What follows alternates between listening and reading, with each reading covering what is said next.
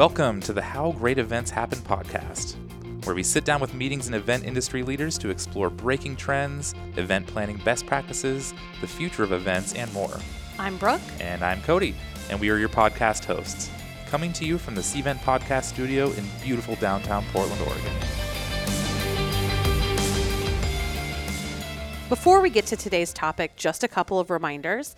First, if you want to hear more from Larry or learn more about GDPR, visit our blog at cvent.com slash podcast. That's C-V-E-N-T dot com slash podcast. And if you want to join us at Cvent Connect in Las Vegas, we have a special 25% off discount for all of our listeners.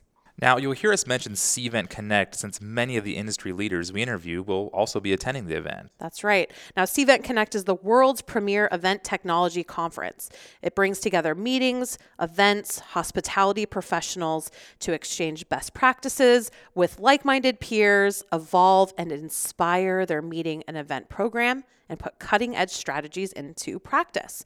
And we're going to be doing a live podcast from Las Vegas as well. You know, just a reminder, we love getting emails from our listeners, so contact us at podcast at cvent.com. You can also get updates on future episodes through Cvent's Instagram and Facebook.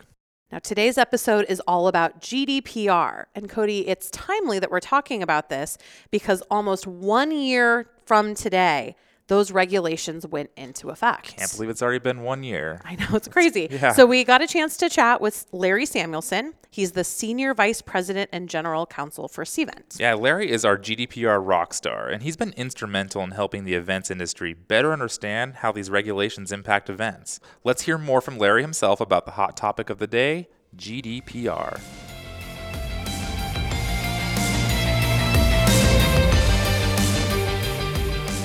Welcome, Larry, to the Cvent podcast, How Great Events Happen. How are you doing? I'm doing great. Thanks, Brooke.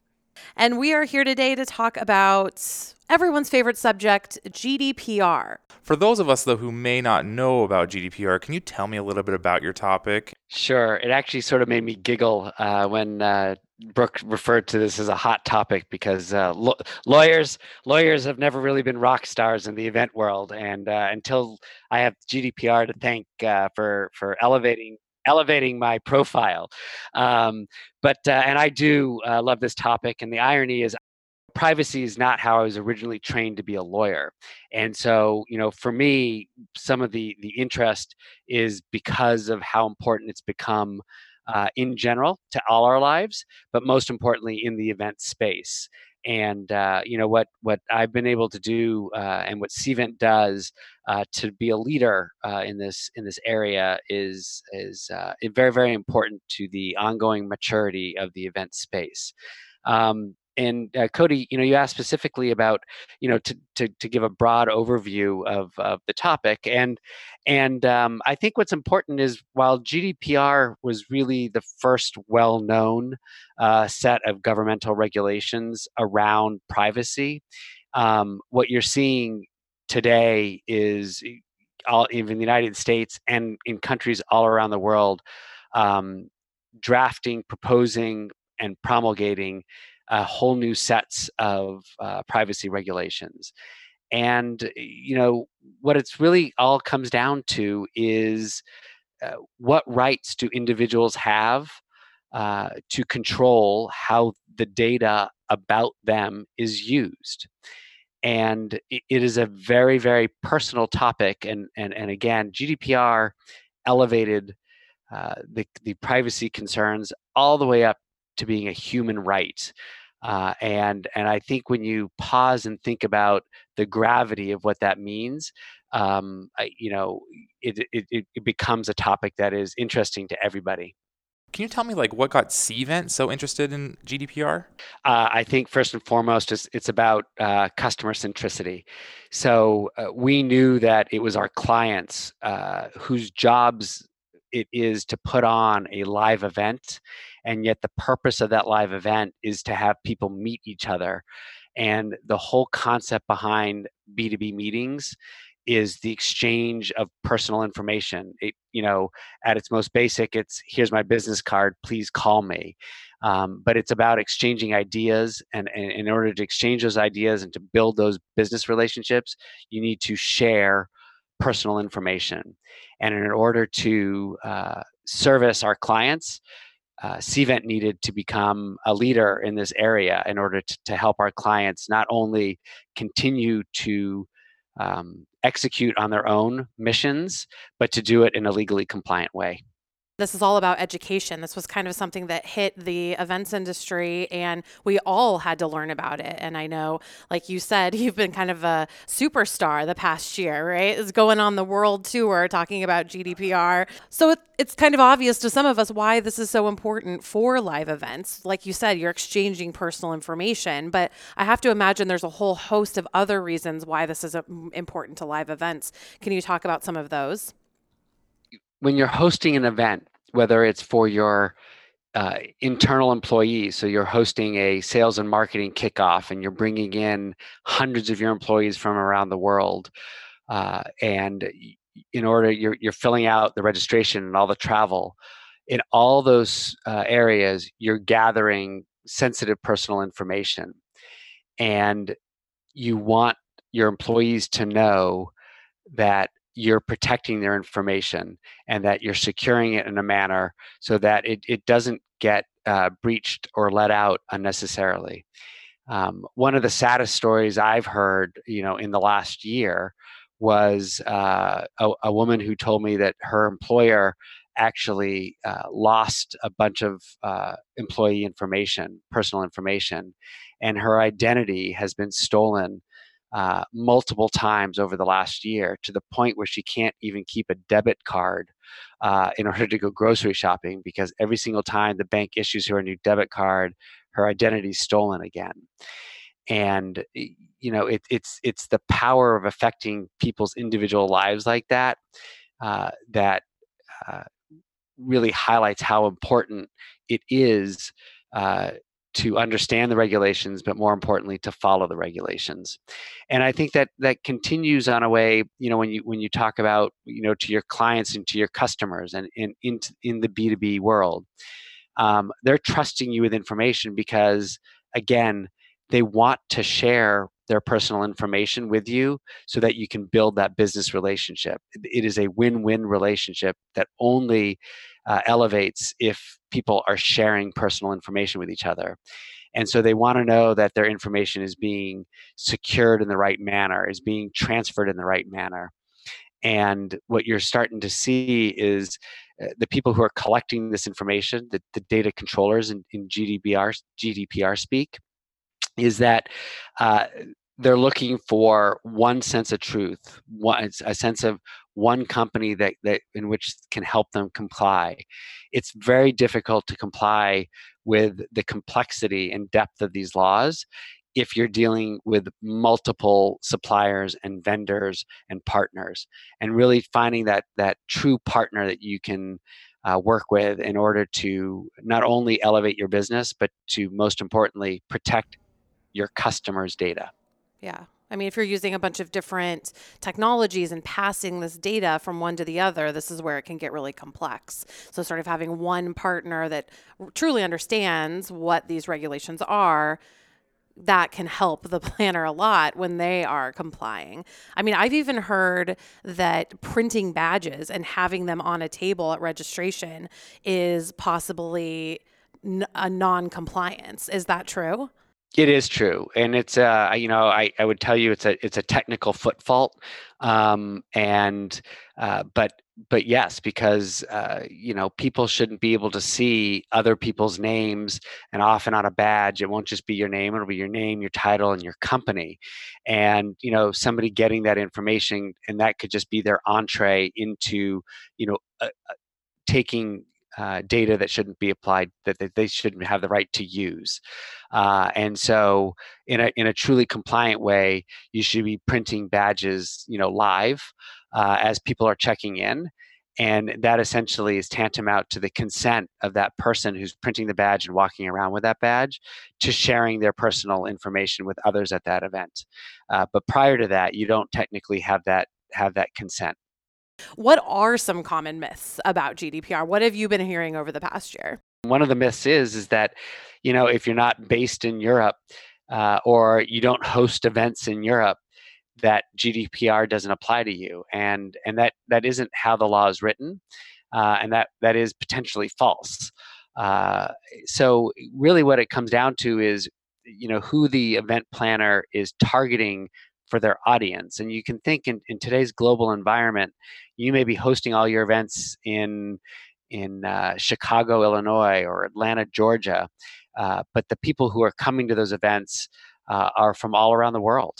Uh, because they're a multinational corporation and their customers are from around the world, or they're a multinational corporation and their employees are from around the world. Uh, and they may not even have offices in London or in Paris, but they may have uh, remote employees who are working, uh, you know, from those countries, and therefore uh, those companies are now uh, fall under the, the jurisdictional rules of GDPR just because they have employees or potent, potential customers that are resident.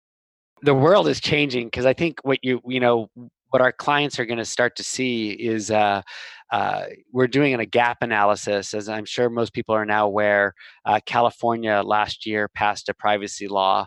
Uh, the, state of Washington uh, failed to p- pass a privacy law, but they said they definitely will pass one in 2020 that's going to look a lot like GDPR. So whereas last year we really focused on you know what was going on in Europe, I think what you're seeing here is uh, it, it's it's hit our shores in America.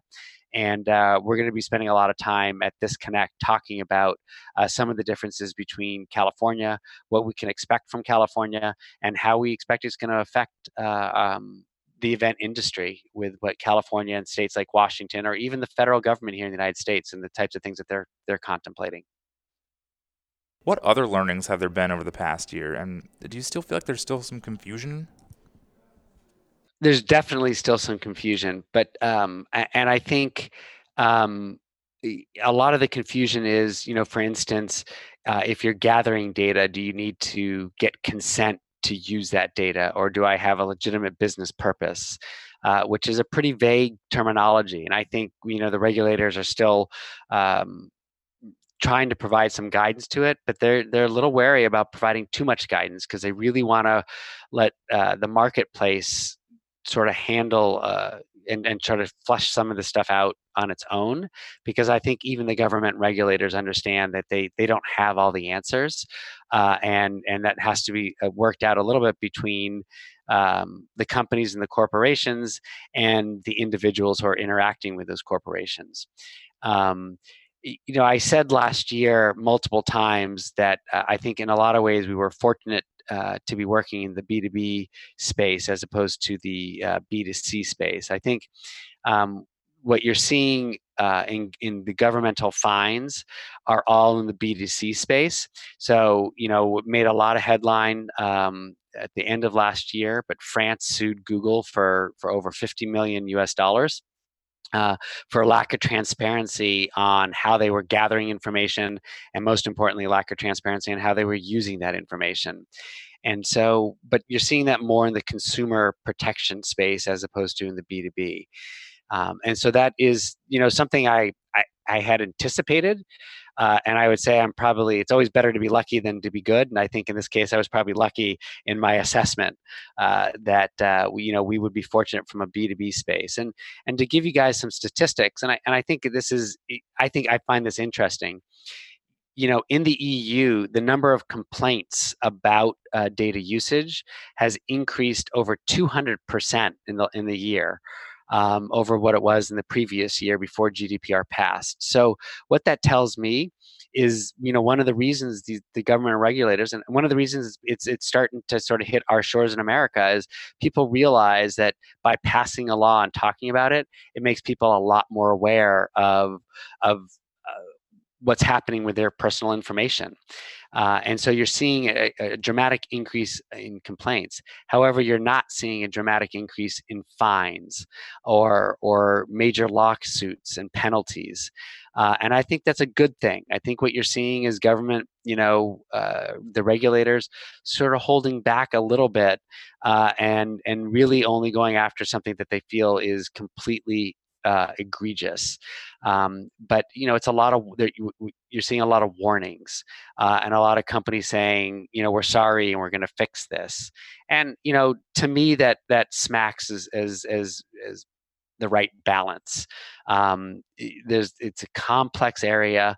It's changing technologically. The, these areas are changing dramatically. I mean, so quickly every day, um, and and the government regulators are, are recognize that and are, are just trying to you know keep their hand on a tiller uh, and, and, make minor modifications uh, to get to the right spot. And I think that's a good thing. So, do you feel though that the that they're going to become stricter, that the regulatory environment is going to become stricter as time progresses, as more of these kind of regulations come out? you know future for me has got a few different uh, there's a few different milestones there b2b space uh, i do think we're probably looking at something more in the 18 months before there's a lot of intense focus and the reason for that is um, the, the governmental agencies have admitted that they don't have the staff uh, in order to uh, investigate the number of complaints that they're receiving. Um, and so, you know, there was an interesting statistic uh, about uh, the number of job openings uh, of, all over Europe. And it's hundreds, they're trying to hire hundreds of individuals um, it, uh, in, in the various governmental agencies just to enforce the law. So, you know, until they're able to to, to staff, I, I do think there's going to be a slight delay, and you're going to see more going on at you know protecting the the consumer versus you know the business partner. So, so let's switch gears for a second then. So, you know, we've been talking a lot about GDPR, but regulations are coming to the states, like you said, CCPA. So, what could we expect from something like the CCPA policy? The frustrating thing, um, I think, well, for me personally, and, and I think for a lot of my colleagues, the law passed last year, but the regulations that are effectuating that law aren't even going to be out publicly in draft until the fall of this year, until like September or October of this year. And so it's sort of hard to know exactly how the law is going to be uh, put into effect without understanding the regulations. Uh, and then you're going to have a very short amount of time. The law, you know, goes into effect January 1 of, of uh, 2020, starts to be enforced by the Attorney General in, in July of 2020. And yet, that's a very short amount of time to actually, for companies to A, understand the regulations, and B, to implement uh, changes uh, that they need in order to comply with those regulations. So, you know, I'm hearing a lot from experts on, you know, be patient and i just think you know for business it's hard to be patient about something it's, it's creating a fair amount of anxiety for at least the people i'm talking to. Do you feel larry that there's anything else that our listeners should know about either of those subjects? So i actually think um, y- you can get you can get sort of lost in the alphabet soup um, uh, GDPR, CCPA, um, you know, and, and the whole rest of them um, all around the world. And I really do think uh, it's important because it's become privacy has become such a big topic uh, to actually take a step back and really understand that, that regardless of what business you're in, you're handling people's data. And because of that, you need to think about privacy you know at the forefront and by design and which means when you're when if you're throwing an event you know I think most planners uh, will think, okay, what do I want people to learn at my event? What do I want? And they have to pause and think before anybody comes, how am I getting people to my event? How am I using their information? How, you know, to have a successful event, how do they want to be, how do they want their information uh, shared uh, with other people? And if you think about that at the front end, that will help your event design from the front. And so you're not having to change things last minute at the end or dealing with a disgruntled uh, attendee. It really is about attendee experience. We try to help, you know, with our with our software to, to, to sort of promote that attendee experience. So you need to elevate the sharing of data as part of that uh, attendee experience and think about it on the front end as opposed to letting it lag and think of it solely as a, as a regulatory burden at the end after you've already planned your whole event. Very good point. Um, I can't thank you enough, Larry, for coming on, sharing some of this wisdom. I'm sure there's a lot more questions from our audience. And, you know, luckily, like you said, tons of resources out there for them. A good place to get started is to go to cvent.com slash podcast, where we have a bunch of information about GDPR. And of course, if you want to see Larry live on the stage, join us in Las Vegas um, here in, in early July, where we will be having Cvent Connect. So thank you, Larry, so much for joining us. Thank you guys very much.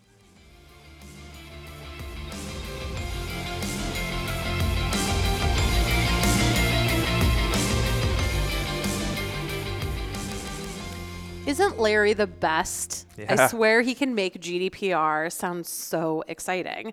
And he's going to be in Las Vegas with us as part of Cvent Connect. Now, remember, podcast listeners, you can get 25% off registration by using the code CVT Podcast 19. And if you want to hear more about Larry's thoughts on GDPR, other data privacy regulations, as well as additional resources on GDPR, visit our website at cvent.com slash podcast. That's right, Brooke. And we love hearing from you. So email us at podcast at cvent.com and follow Cvent on social media to learn more about upcoming topics. Now, next week, we're going to be joined by Dr. Jonathan Sparrow to talk about optimizing health and productivity at events. We'll talk to you next week. Talk to you then.